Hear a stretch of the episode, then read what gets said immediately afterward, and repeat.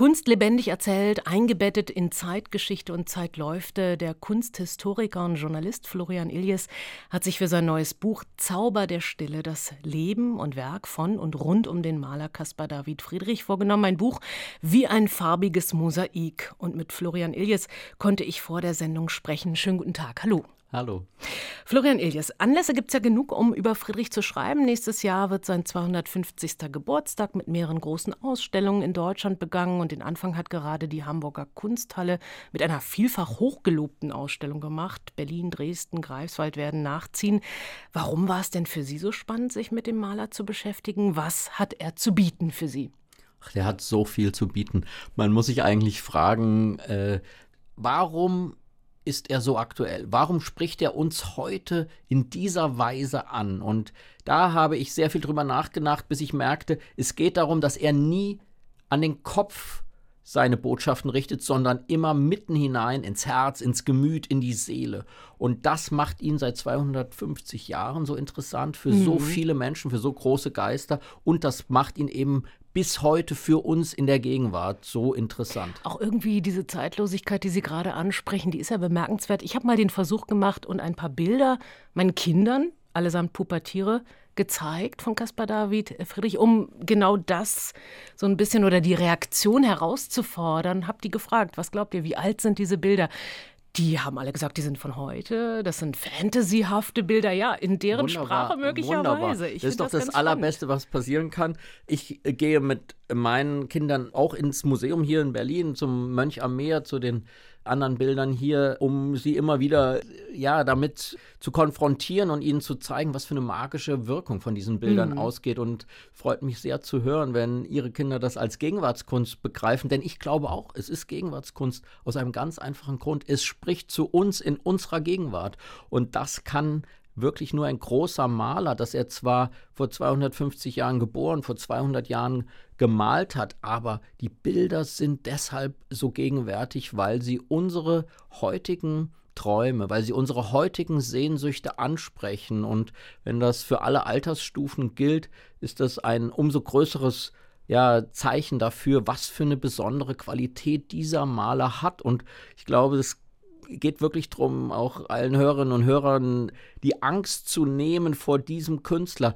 Der ist überhaupt erstmal gar nicht kompliziert. Man kann einfach sich vor diese Bilder stellen, man kann sich einfach diese Bilder angucken, auf sie einlassen und dann spüren, was da für eine Kraft drin steckt und mhm. was das dann genau ist und ob man das dann auch noch mal komplizierter und umfangreicher verstehen will, das bleibt einem völlig selbst überlassen, aber erst einmal ist es wirklich der Maler für die deutsche Seele. Tja, aber bemerkenswert genug, denn das wurde zu Lebzeiten Caspar David Friedrichs überhaupt nicht so gesehen, wie wir aus ihrer Lektüre lernen, dazu gleich mehr.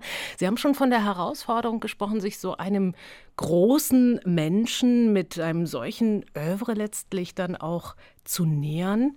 Und Sie arbeiten in dem Buch, wie auch schon in Ihren anderen erfolgreichen Büchern, mit einem bewährten Rezept, mit Fragmenten, Episoden, Vignetten. Es ist eine Art Montagetechnik, die sehr gut funktioniert, kurzweilig ist, unterhaltsam im besten Sinne. Was macht Ihnen selbst daran so einen Spaß?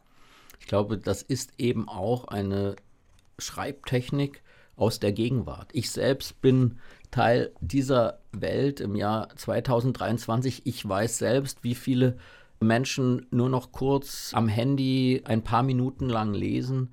Und ich selbst gehöre auch dazu. Also ich weiß, dass diese Aufmerksamkeitsspanne für das Lesen immer kürzer geworden ist. Und das, was die Menschen vor dem Schlafengehen nochmal lesen, das sind drei Seiten, fünf Seiten, zwei Seiten.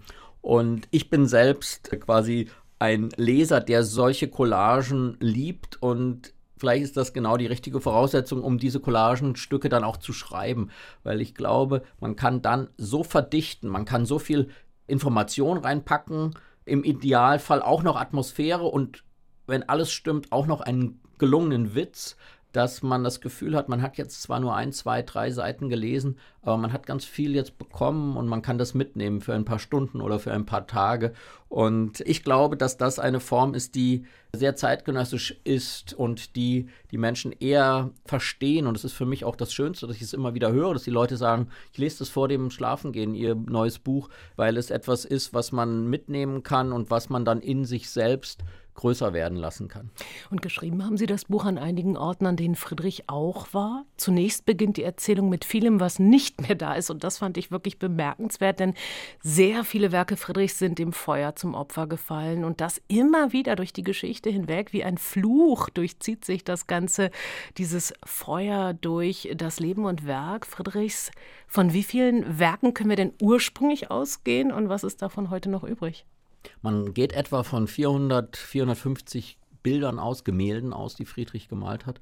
Und wir haben heute etwa 150, 160 gesicherte Werke von seiner Hand. Also es ist mehr als die Hälfte verschwunden, verschollen, im Zweiten Weltkrieg verloren gegangen oder eben verbrannt. Es sind sehr, sehr viele Bilder von ihm tragischerweise verbrannt im Geburtshaus von ihm dann in großen Museumsausstellungen noch 1931. Und das durchzieht tatsächlich sein Werk, dieses Kostbare, das auch dadurch natürlich entsteht für uns, dass wir die Bilder, die wir heute haben, wirklich als Überlebende betrachten müssen. Das sind die, die es geschafft haben, diese 250 Jahre zu überstehen, diese vielen Kriege, diese vielen Zeiten, diese langen Zeiten, in denen Friedrich vollkommen unbekannt war, an dem kein Hahn nach ihm gekräht hat. Auch das mussten diese Bilder überleben und sie sind nie signiert. Das macht es schwierig, aber auch aufregend. Warum eigentlich nicht, habe ich mich gefragt. Ja, ich glaube, das erzählt etwas von, wir sind ja kurz vor Weihnachten, deswegen sei der Hinweis auf das Christliche erlaubt bei Friedrich. Ich glaube, er empfand es als einen Eingriff in diese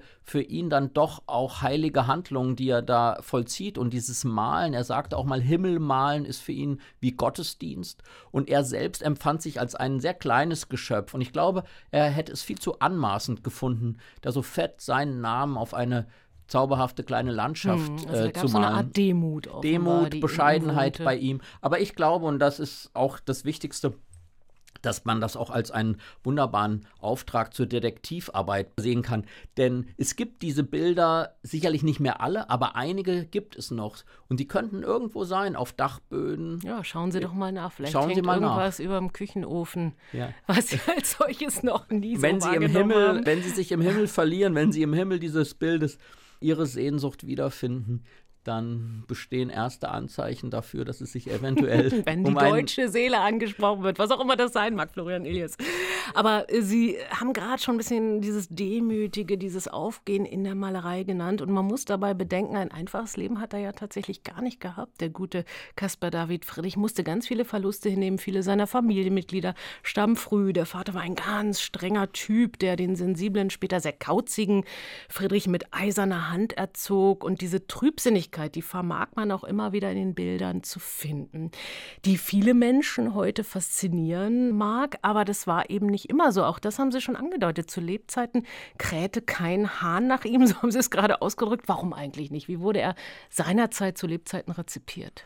Man kann sich ja immer sehr schwer zurückversetzen in andere Köpfe zu anderen Zeiten, was man müsste. Man muss auf das zurückgreifen, was die Menschen geschrieben haben. Und die werfen ihm damals vor, am Anfang des 19. Jahrhunderts, also wir sind hier 1810, 1820, da heißt es immer wieder von Goethe vor allem, das ist zu schwermütig, das ist zu melancholisch. Man versteht nicht, was auf dem Bild vor sich geht. Also genau das, was uns heute so interessiert, was wir so faszinierend finden, die Offenheit des Bildes. Das war zu dieser Zeit etwas sehr Verstörendes. Da wollte man Antworten aus der Kunst. Die sollte belehren, die sollte einem gute Laune machen, die sollte eine Geschichte erzählen, etwas Anekdotisches haben. All das macht Friedrich nicht. Er stellt eine Landschaft dorthin, Berge, Nebel, Wolken, Licht. Menschen immer nur von hinten. Menschen von hinten oder Landschaften, bei denen man das Gefühl hat, es ist wie die Welt nach den Menschen, also wie eine, eine, eine zukünftige Welt, wo es Menschen nicht mehr braucht. Das sind Landschaften glücklicherweise auch ohne jede Kühe und ohne Ziegen, was eigentlich die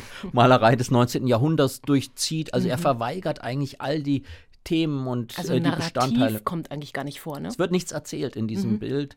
Es ist still. Zauber der Stille habe ich deshalb auch mein Buch genannt, weil ich merkte, das ist eigentlich das Geheimnis dieser Kunst. Da geschieht nichts. Das ist, als hält die Natur für einen kostbaren Moment den Atem an. Er wird dann wieder entdeckt, nachdem er wirklich fast komplett vergessen war. Durch wen eigentlich und warum? Er wird erst um 1900 wiederentdeckt von den sehr hellsichtigen, klugen Museumsdirektoren in Hamburg, in Berlin und in Dresden.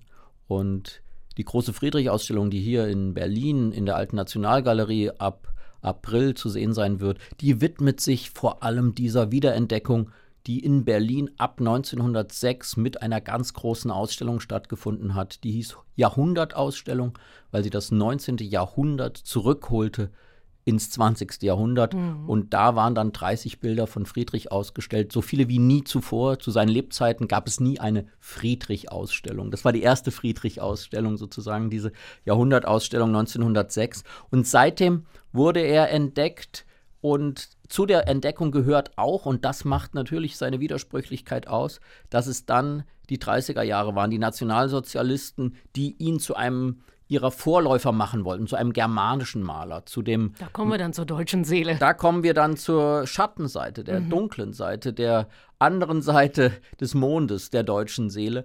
Und das ist bis heute etwas, was viele auch im Ausland immer wieder mit Friedrich verbinden, dass er eben von den Nationalsozialisten so geschätzt wurde.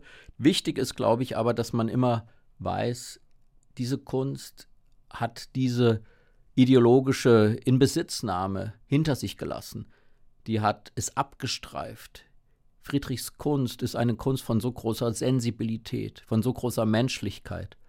Und sie ließ sich von dieser brutalen Unmenschlichkeit des Naziregimes eben nicht vereinnahmen. Es war ein Versuch, aber wenn wir heute diese Bilder sehen in ihrer Reinheit, in ihrer Verletzlichkeit, dann spürt man, dass Friedrichs Kunst sich von niemandem je wird vereinnahmen lassen. Ihr Lieblingsbild?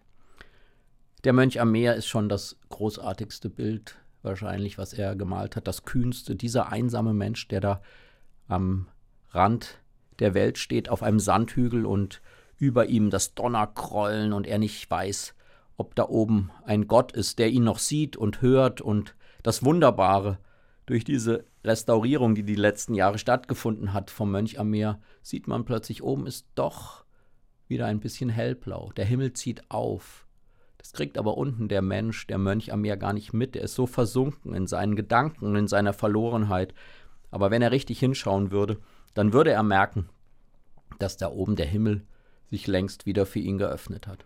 Welch schönes Wort zum Jahresende hier auf RBB Kultur von Florian Iljes. Und es kommen auch viele berühmte Namen in diesem Buch vor. Sie merken schon, ich möchte die Hörerinnen und Hörer ein wenig neugierig machen, wenn sie es noch nicht geworden sind. Ernst Jünger, Salman Rushdie, Nosferatu, Sloterdijk, Walt Disney, Hitler, Beckett, Kate Winslet, Kleist, warum und wieso, das können Sie in dem neuen Buch von Florian Iljes über den Maler Caspar David Friedrich lesen. Zauber der Stille, Caspar David Friedrichs Reise durch die Zeiten ist bei S. Fischer erschienen, 256 Seiten, 25 Euro. Danke für Ihren Besuch auf RBB Kultur, Florian Elias. Ich danke Ihnen sehr.